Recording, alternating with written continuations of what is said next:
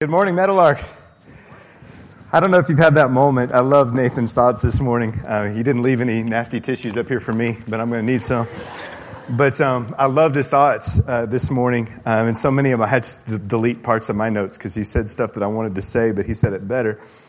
Um, my favorite Easter, uh, and Easter is a super special um, day for me. Um, and I used to be one of these like little church nerds. I still am, but I used to be one of these guys who was like, you shouldn't celebrate it. It's Ishtar. That's a foreign god, you know. It's all true. I get that. But celebrating the resurrection of Jesus Christ is what the bedrock of the entire church is. This is who we are. Without it, it's not another doctrine. It's not another thing. It's everything. It's the one thing that means, um, it's why we sing, man. It's why we celebrate. It's why we celebrate life. Uh, 17 years ago, I had um, the greatest Easter service of my life. Um, and it was, um, um will probably be the greatest worship service I've ever, I'll ever go to. Um, it starts in a dark place. And so I'm going to begin in a dark place. But uh, just a little over 17 years ago, um, a man came to my door. It was a young man that I'd been really working with, really working with getting his life off drugs, getting him out of a really rough uh, life on the streets. And he came to my house really late at night and just knocked on my door. And all he did is he walked in the front door and Melinda was like, who is this? And he just hugged me. And he said, Jeff, I just want to let you know I'm celebrating with you. I want you to pray over me. Um, I'm sober. I've cleaned up my life and I'm giving my life back to God. And he was celebrating. It was kind of like you were watching in the video, this celebration. And almost exactly one week later, on a Sunday morning, I got a phone call while I was getting ready from church. Kyle was in a car accident this morning and you need to come to the hospital. And I was trying to get substitutes for my classes so I could miss church and go to the hospital and be with him. And he died while I was still on the phone. And it was um, a very dark place in my life um, because of how much I loved that young man. And went through what we have gone through together several times as a congregation, as a body. I went through understanding what it's like to live in the shadow of death. Whether it's your own death because if it's a cancer diagnosis or something like that, or if it's, it's the death of your mom, your dad, someone close to you, a close friend, and you feel like you're, it's not just impacted you, but you're living in the shadow of it. You're living in a dark place because you can't escape this pain. Um, on Easter morning that year, uh, his mom, Martha, called me and said, I want to have a service um, tomorrow morning before church. Would you, and she had a handful of people, I'd say there might have been seven or eight of us, would you meet us um, at the cemetery? Before the sun came up, it was dark. We went to a cemetery in the cold and in the dark and stood by a grave on Easter morning. And I will never forget those moments. The most beautiful sunrise. And she played this song. And we just stood there. She knew that nobody would be able to sing, right? So we just played music. I can only imagine what it will be like when I walk by your side. I can only imagine what my eyes will see when your face is before me. Surrounded by your glory, what will my heart feel? Will I dance for you, Jesus, or in awe of you be still? Will I stand in your presence, or to my knees will I fall? Will I sing hallelujah? Will I be able to speak at all? I can only imagine. Um, and she played that song. I haven't seen the movie yet, but everybody says it's really good. But I will never forget that service as long as I live. Feeling the warmth of the sun on your face and feeling like you're coming out of the shadow of death and just feeling like God is doing so much and feeling like the resurrection is becoming a reality to you. When you watched that video, you saw people where they got the, the text messages. It's like they got excited. It's like it hits you. This is what it means. This is what it's, it's, it's about.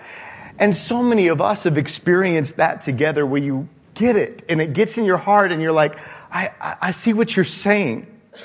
For the disciples, I've never really understood all of the resurrection accounts. There's one, there's so many mysteries. But the first mystery is this. How is it that throughout the gospel, and I mean over and over, somewhere between at least five and ten times, Jesus says, I am going to die, be buried, and I will rise on the third day. He tells his disciples that over and over. He says that.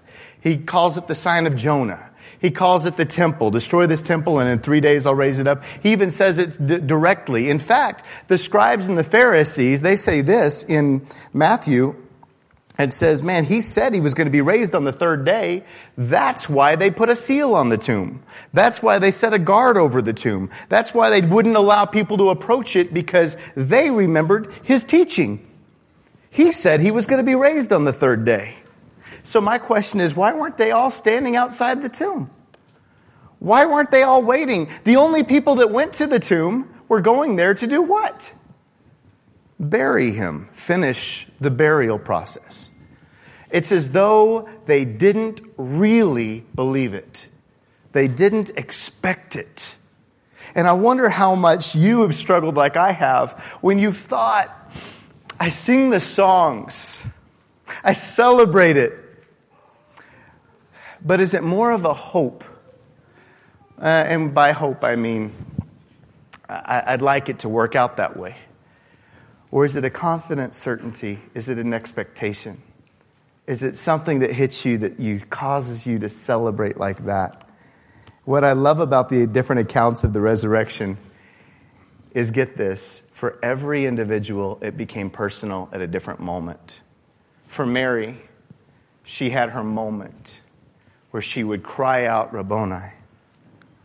For the disciples on the road to Emmaus, they had their moment where it would finally hit them and they would say, Wasn't our hearts, weren't our hearts burning within us while we walked with him? Thomas had his moment when finally he would fall to his knees and cry out, My Lord and my God. Peter was the best one, right? Peter has his moment when he's out fishing. And when he recognizes the Messiah, he throw, it says it's weird. He throws his clothes on, jumps in the water, and swims to shore. It hits him. This is a reality for me. This is life changing. There's a story. I'm going to take us to our text in 1 Corinthians 15 in just a moment, but um, um, there's a story that's told. It's actually a super ancient story. It comes actually from the Babylonian Talmud, but I'm going to give you a modern version of it. Um, a man is walking with his friend in King Soopers. They're shopping together, and and um, he says, "I'm going to go over here. Now. I'm going to get some things." Uh, get, and he runs into death. Uh, he just all of a sudden bumps into death. And death turns and he just sees this horribly gnarled, twisted face, wide eyes, and a shriek of horror. And he runs from death as fast as he can. And he runs to his friend on the other aisle and says, I'm out. I'm running. I'm not going to let him catch me. He says, who? And he says, death. I just saw him on the other aisle, man. He ran into him. He's coming for me. Um, and he scared me. And so I'm, I'm taking off and he, he committed that he was going to be the first man in history to run away from death and to escape his, his grip. And so he made his journey. He said, tonight I'm going to get on the fastest plane I can find. I'm going to a place where he's never going to find me. In fact, I'm going, I'm going to make it, if it's possible, all the way to Italy. I don't know. To call some random place. It's far side of the earth. I'm going to get there by tonight. I'm going to make it to Rome. And if possible, I'm going to try to get there by six o'clock in the morning. And there's no way he'll catch me. Meanwhile, his friend got really upset with death. He said, well, why would he do that to my friend? So he went over to him and he confronted death in the, in, and, uh, King Soopers. Walks up to death and he says, why did you do that to my friend? Why did you scare him the way you did? And death responds, scare him, startle him. I'm the one that was scared. I'm the one that was startled. I don't understand how it's possible that he's here right now. I have a meeting with him tonight in Rome. I love that story, man, because it's actually an ancient story, but I love the message. I love the message, man, trying to escape death. Try to do what you can in your life to pretend like it's not a reality and you live in its shadow constantly. You live in its shadow. No man escapes death. In Nathan's thoughts this morning, I'm actually going to draw a lot from him. I got super emotional. I felt embarrassed about it in Steve's class. Uh, because, you know, it's supposed to be a science class. We're talking about Genesis 1. And I was getting emotional because that's what my mind does is I'm always thinking, what is the God's teaching here? What does this mean for me? And Nathan was so right in his comments when he said, man, the, the Old Testament is so weird. It's a story about God creating the heavens and the earth in six days. Then it's a story about Abraham and Isaac and Jacob. Then it's a story about the Exodus from Egypt. Okay, great. Then it's a story, well, I missed Noah's Ark. A guy gets on a ship and he's saved through a flood. Then you go to a story about, and you know these stories, the Tower of Babel. Um, but they're random stories that we try to draw teachings from, but we're not sure, but they seem so random, especially Leviticus, especially Deuteronomy. Whew. And then in Christ, I did Nathan's, whew, I, I, and, and then in Christ, he comes and he breathes meaning and he makes sense out of all those stories. That is why Paul in Galatians 1, I believe this. That is why he went to the Arabah. That's why he went out to the middle of the desert for years before he even talked to people about Christ. He went to, that region really is where Sinai was, and most scholars believe he went to Sinai because he had to rethink his own relationship with God's Word. And when you get to Genesis 1 and these kinds of passages, it's Jeff's story and it's your story. He created you, and you were formless and void, and darkness was over the surface of the deep. And your life, regardless of what accomplishments you have, regardless of what rings you have on your finger, what degrees you have, and what you've done in this life, whether you've come up with a cure for cancer or AIDS, life is meaningless because death has the amen. And then God said, Let there be light. And there was light. That's what happened on Easter morning. God spoke light into this world again. He spoke hope. He spoke resurrection. Some verses, um, forget the Colossians 2, that's a mistake at the bottom, but John 5, Romans 6, 1 John 3, and there's several more. Look at how often this language is used in the New Testament. Whoever hears my word and believes him has crossed over from death to life. He actually says this past tense. This has already happened. Romans 6, offer yourselves to God as those who have been brought from death to life. 1 John 3, we know that we have passed from death to life because we love our brothers. This idea of passing from death to life was the mantra. That was what the early church was built on. You remember this? Have you heard this? The early greeting that Christians used to greet one another? This was a common greeting. The Lord is risen. And they would respond, He's risen indeed. And that's how you would greet one another. The Lord is risen. He's risen indeed. Because it's everything I am and everything that I live for is based on that morning. And they came there that morning, and this is what blows my mind. They came there that morning expecting to bury him. And in every man's heart, I'm going to read from 1 Corinthians 15 in just a minute. In every man's heart, there's a tomb. I believe this. There's a tomb, and either I believe Jesus is dead and he's buried and there's darkness, or there is a resurrected Christ in me. Something that I've experienced, something that I believe is a reality, something that is worth living for. This is 1 Corinthians 15, and, and I, I want to, you know, kind of give you these words of caution before we get into this chapter. I love it that in both Steve's class and Carrie's class, they both started their classes with the same point. Guys, we're going to disagree on some things. Okay? Let's let that be known. We're going to disagree. the church has to learn to disagree in a godly manner. Uh, that is so important for the church today. 1 Corinthians 15 is about the resurrection. And this is a chapter I used to be scared to talk about because I got confronted in such a serious way on this chapter about eight years ago. One of my teachers, okay, so somebody who I really look up to and am scared to let down, was so upset with what I believed and taught on 1 Corinthians 15 that he flew to Austin, Texas to confront me about it. And it was because I didn't believe, and I don't believe, that your resurrection body is this exact body. And he said, But you have to believe that. And I was like, I'm pretty sure 1 Corinthians 15 says it's definitely not this body. Um, but we had this confrontation about that, and I was like, Who cares? I just want to know that I'm with God and in Christ. I have no clue what my body's going to be like. I don't care if it's this body or not. Now, Jesus' resurrection body had flesh and bones. He says that. It had scars. He says that too. So if it's, if it, if, if that is the resurrection body, I'm going to get into this for a minute. If that's the resurrection body, then I'm sorry if you don't have legs and arms, you keep your scars. But that's not the point of Jesus' resurrection. And the body that you're seeing, you could talk about it eating, you could talk about it passing through walls if that's what happens, all the things people try to glean from the resurrection account. The truth is, I think he was resurrected in the flesh simply to manifest the fact that God has conquered death once for all. As far as what the resurrection body is, 1 Corinthians 15 teaches what I believe is true. We don't have a clue. I don't have any idea.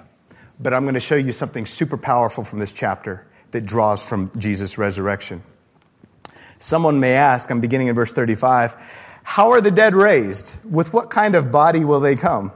How foolish. What you sow does not come to life unless it dies. When you sow, you don't plant the body that will be, but just a seed. Perhaps of wheat or something else, but God gives it a body as He determined. And to each kind of seed, He gives its own body.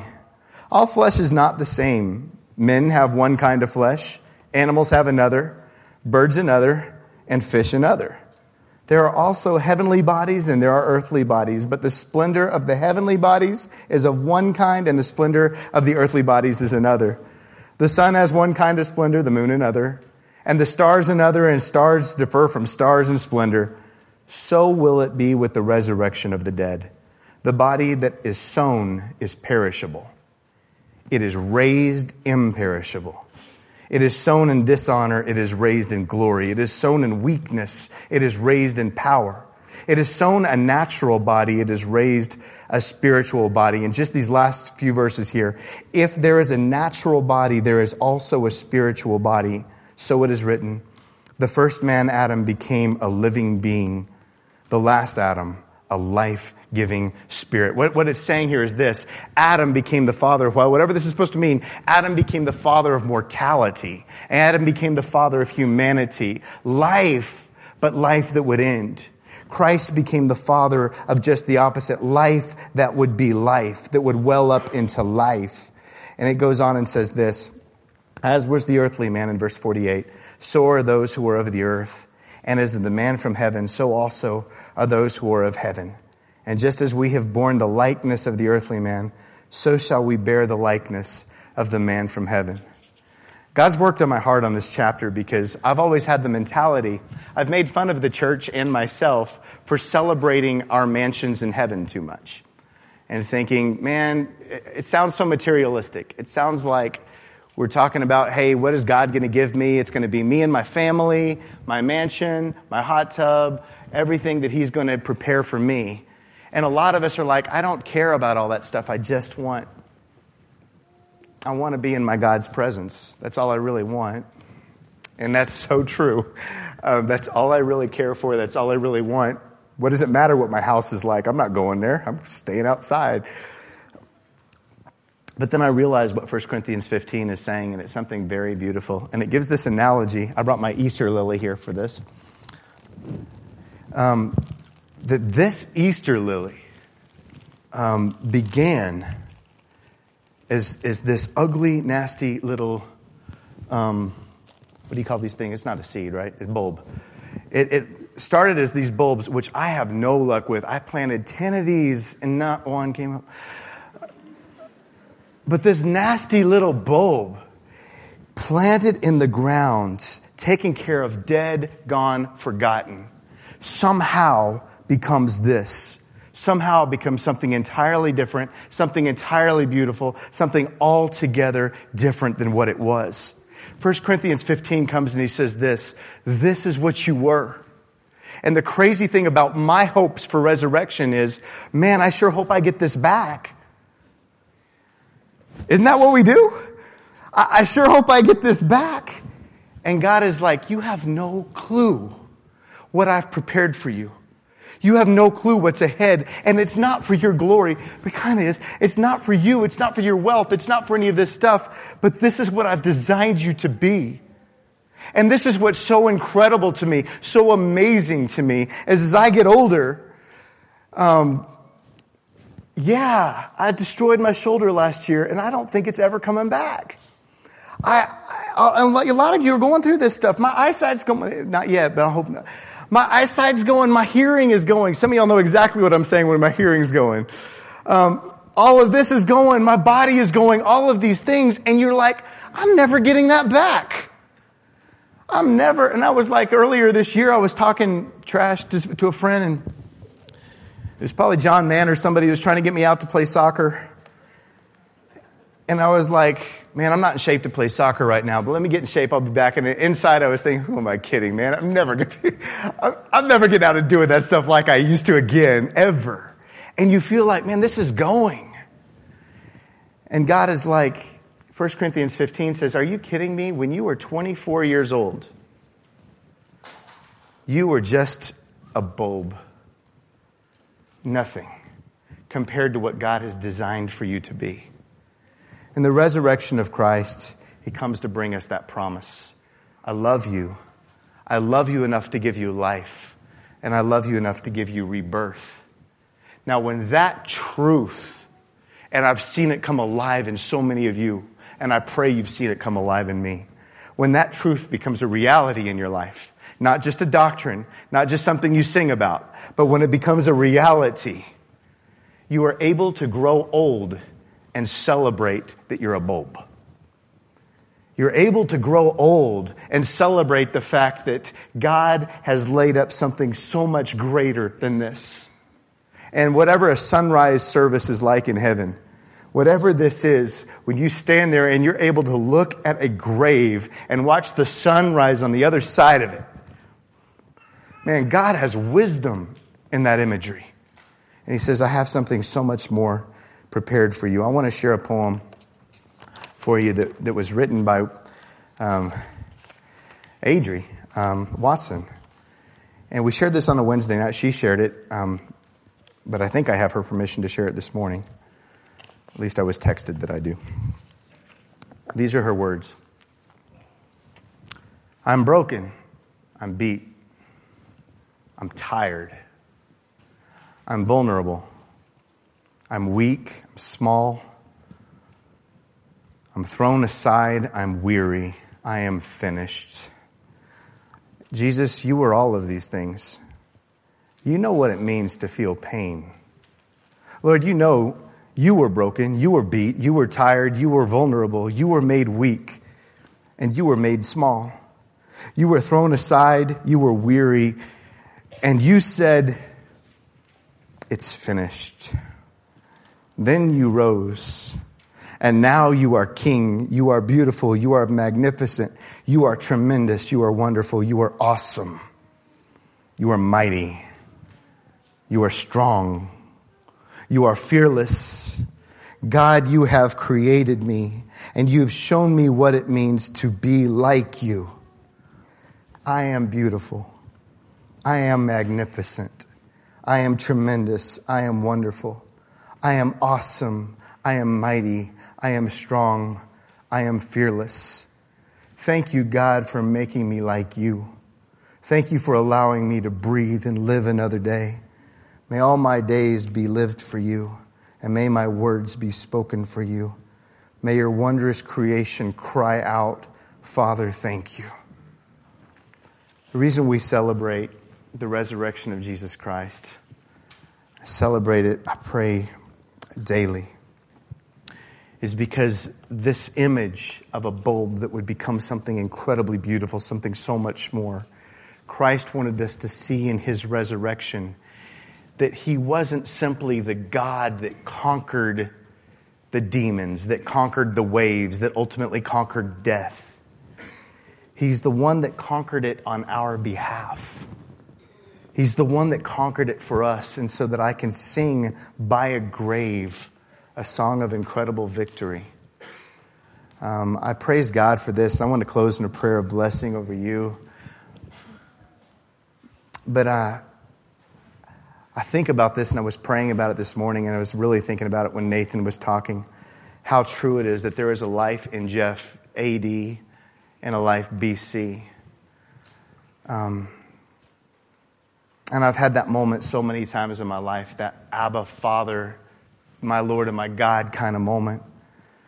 But I'm so excited when I sit around and I think about um, my friends that, I've, that have already gone on, the friends that are still alive that I'll never see again. And I've thought a lot about, man, in a hundred years, totally different people will be sitting in this auditorium if it still stands. A totally different guy will be standing up here. And this is all going to be gone. Every bit of it. And I think about how true and how real and how beautiful it is that we will still be singing. We're still going to be alive. And I truly do believe that. And so we're celebrating not just Jesus' resurrection today, we're celebrating the resurrection of Him in our own hearts. And that's why we worship. That's why we sing. Let's, let's go to Him in prayer. Our Father, I just want to come before you and uh, celebrate you today.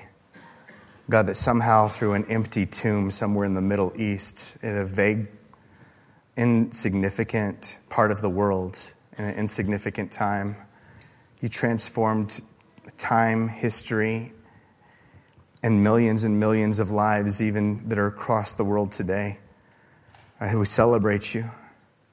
I celebrate, Father, that, um, that there's so much more than this life. Uh, there's so much more that you've prepared for us. And so we celebrate our own future. We celebrate our own resurrection because of what Christ did. Thank you for giving us this family, and I ask your blessing over this body this next year. I pray, God, that you'd give us the wisdom to live a resurrected life. Uh, like all these verses have said, to live as those who have been brought from death to life. It's in Christ we come before you. Amen. Let's stand and worship our God together.